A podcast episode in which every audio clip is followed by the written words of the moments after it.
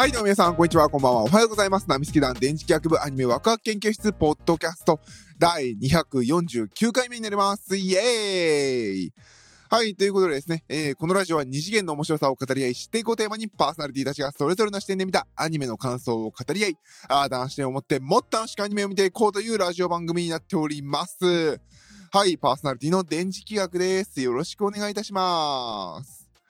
はいはい。ということでね、えー今回は第249回目ということで、えー極主不動の感想になります。イエイはい。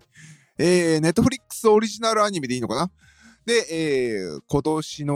4月、先今週かな？に、えー公開されました。とりあえずね、あのー全部、えー見させていただきました。全部でエピソード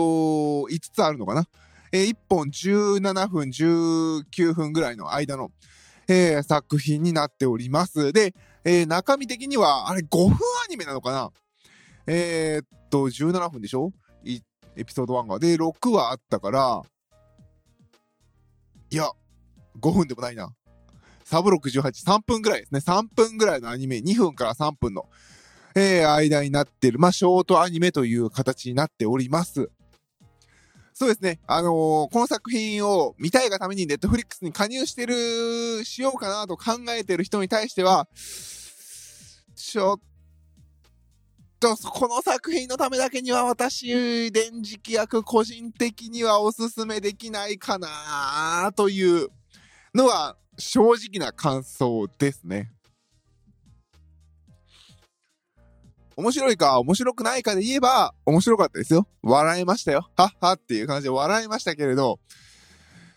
そうですね、アニメとして、アニメーションとして、私がネットフリックスオリジナルアニメに求めたものではなかったというのが、正直な感想ですね。面白くなかったのかって言われると、いや、極主不動好きだし、まあ面白かったけど、これかーっていうのが正直な感想ですね。まあ JC スタッフさんがね、頑張って作られてますし、あとは音響面で言うとね、あの、音響効果の小山さんが携わられてね、あの、作品自体は5、まさかのね、ギャグ3分、3分アニメなんですよ。3分ぐらいのアニメで、あの、ギャグアニメで5.1チャンネルの、あの、音になってるのは笑えましたね。で、あの、じゃあなんで、何がお前は気に入らなかったのかっていうと、あの、このアニメーションの作りがですね、あの、なんていうのかな、あるじゃないですか。あのコミックとか、ライトノベルが、の宣伝でね、の宣伝で、あの声優さんが声当てるっていうの、よくあるじゃないですか。で、その、そういうやつって大体あの、漫画とかの主要なコマとか、ラノベのあの、その、物語帳になっているところのあの、挿絵とかをこう、スライドショーでシュッシュって流しながら、あの、声優さんが頑張りますみたいなこと言ってる、あの感じじゃないですか。異世界に来たけど頑張りますみたいなことを言って、あの、コマとかさ、漫画のページがシュッシュって動いてるアニメーションあるじゃないですか、宣伝で。ああいう作りなんですよ。だから、1話、2話とか見たときはもう、ほら、極主不動ってあの、ツイッターとかね、あの、ネット漫画アプリとかで読めたりするじゃないですか。で、それで読んだまんまなんですよ。申し訳ないけれど、まんまで、で、あの、もうそう、まあもちろんね、それを切り替えていくテンポっていうのが、作り手のテンポなんでしょうけれど、絵面とかがもうカット割りまで全部まんまで、あの、私たちが読んだあの漫画にただ色塗って声優さんが声当てただけに感じたんですよね。申し訳ないことに。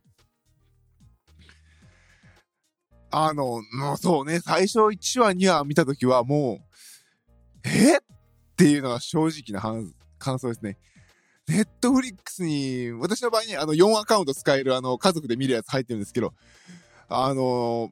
ね、1500円ぐらい払ってるわけですよ。で、有料コンテンツでね、ネットフリックスはお金出して作って、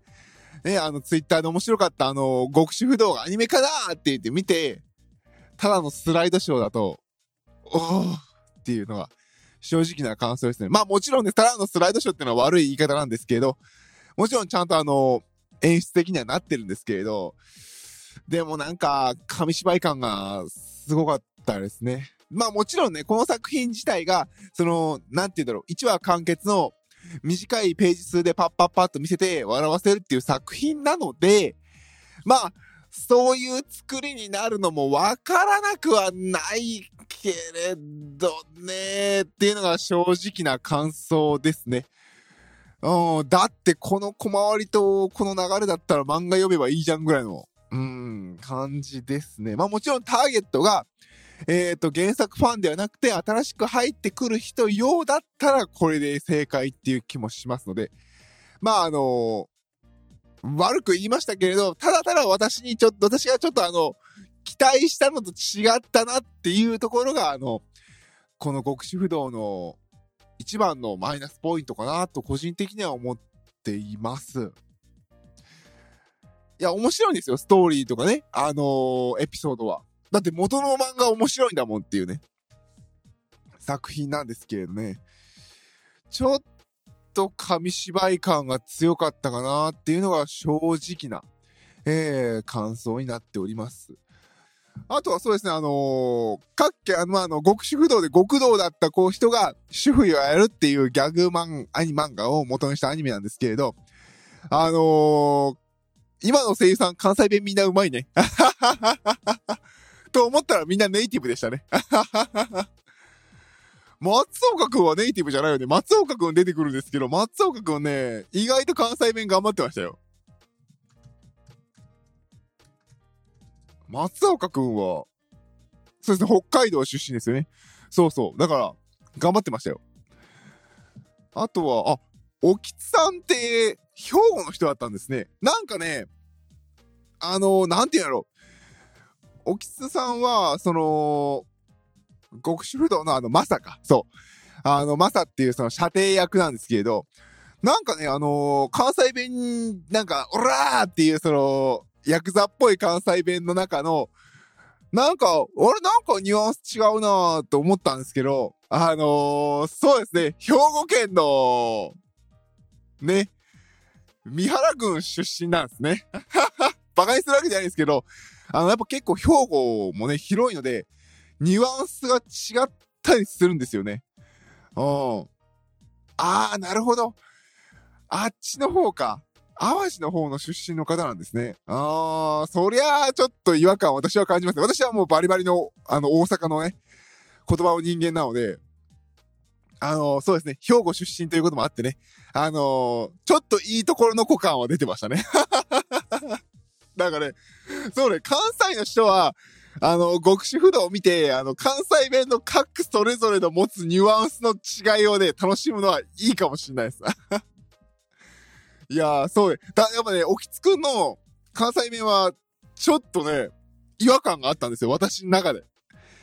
あれ？この子って関西出身じゃない子だったかなと思って、今、今軽く調べたんですけど、まあ、兵庫出身でね。まあ、あ、兵庫のそっち側ね、みたいなね。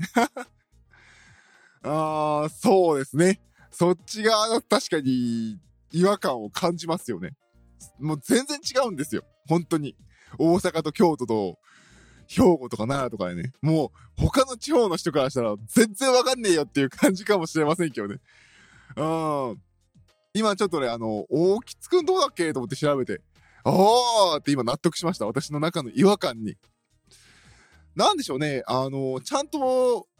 その、いわゆる関西弁になってるんだけど、なんていうかな、なんか違うっていうのがあったんですよ。今、出身を見て分かりました。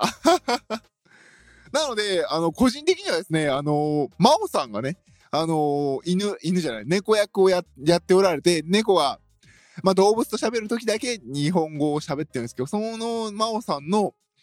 やっぱり大阪弁は、関西弁はね、あの、やっぱり私の中ではやっぱ馴染んでましたね。自分どうしたんっていう、その自分っていう言い方ね、相手を自分って言うんですよね。関西弁だと。自分どうしたんっていうあの言い方とかはすごくね、あの、すっと私の中に入ってくる感じがして、よかったですね。なんかね、そう、さっきあの、ネットフリックスでこのアニメーションかっていう話をしましたけれど、キャスティングに関しては、さすがネットフリックスだなっていうぐらいの、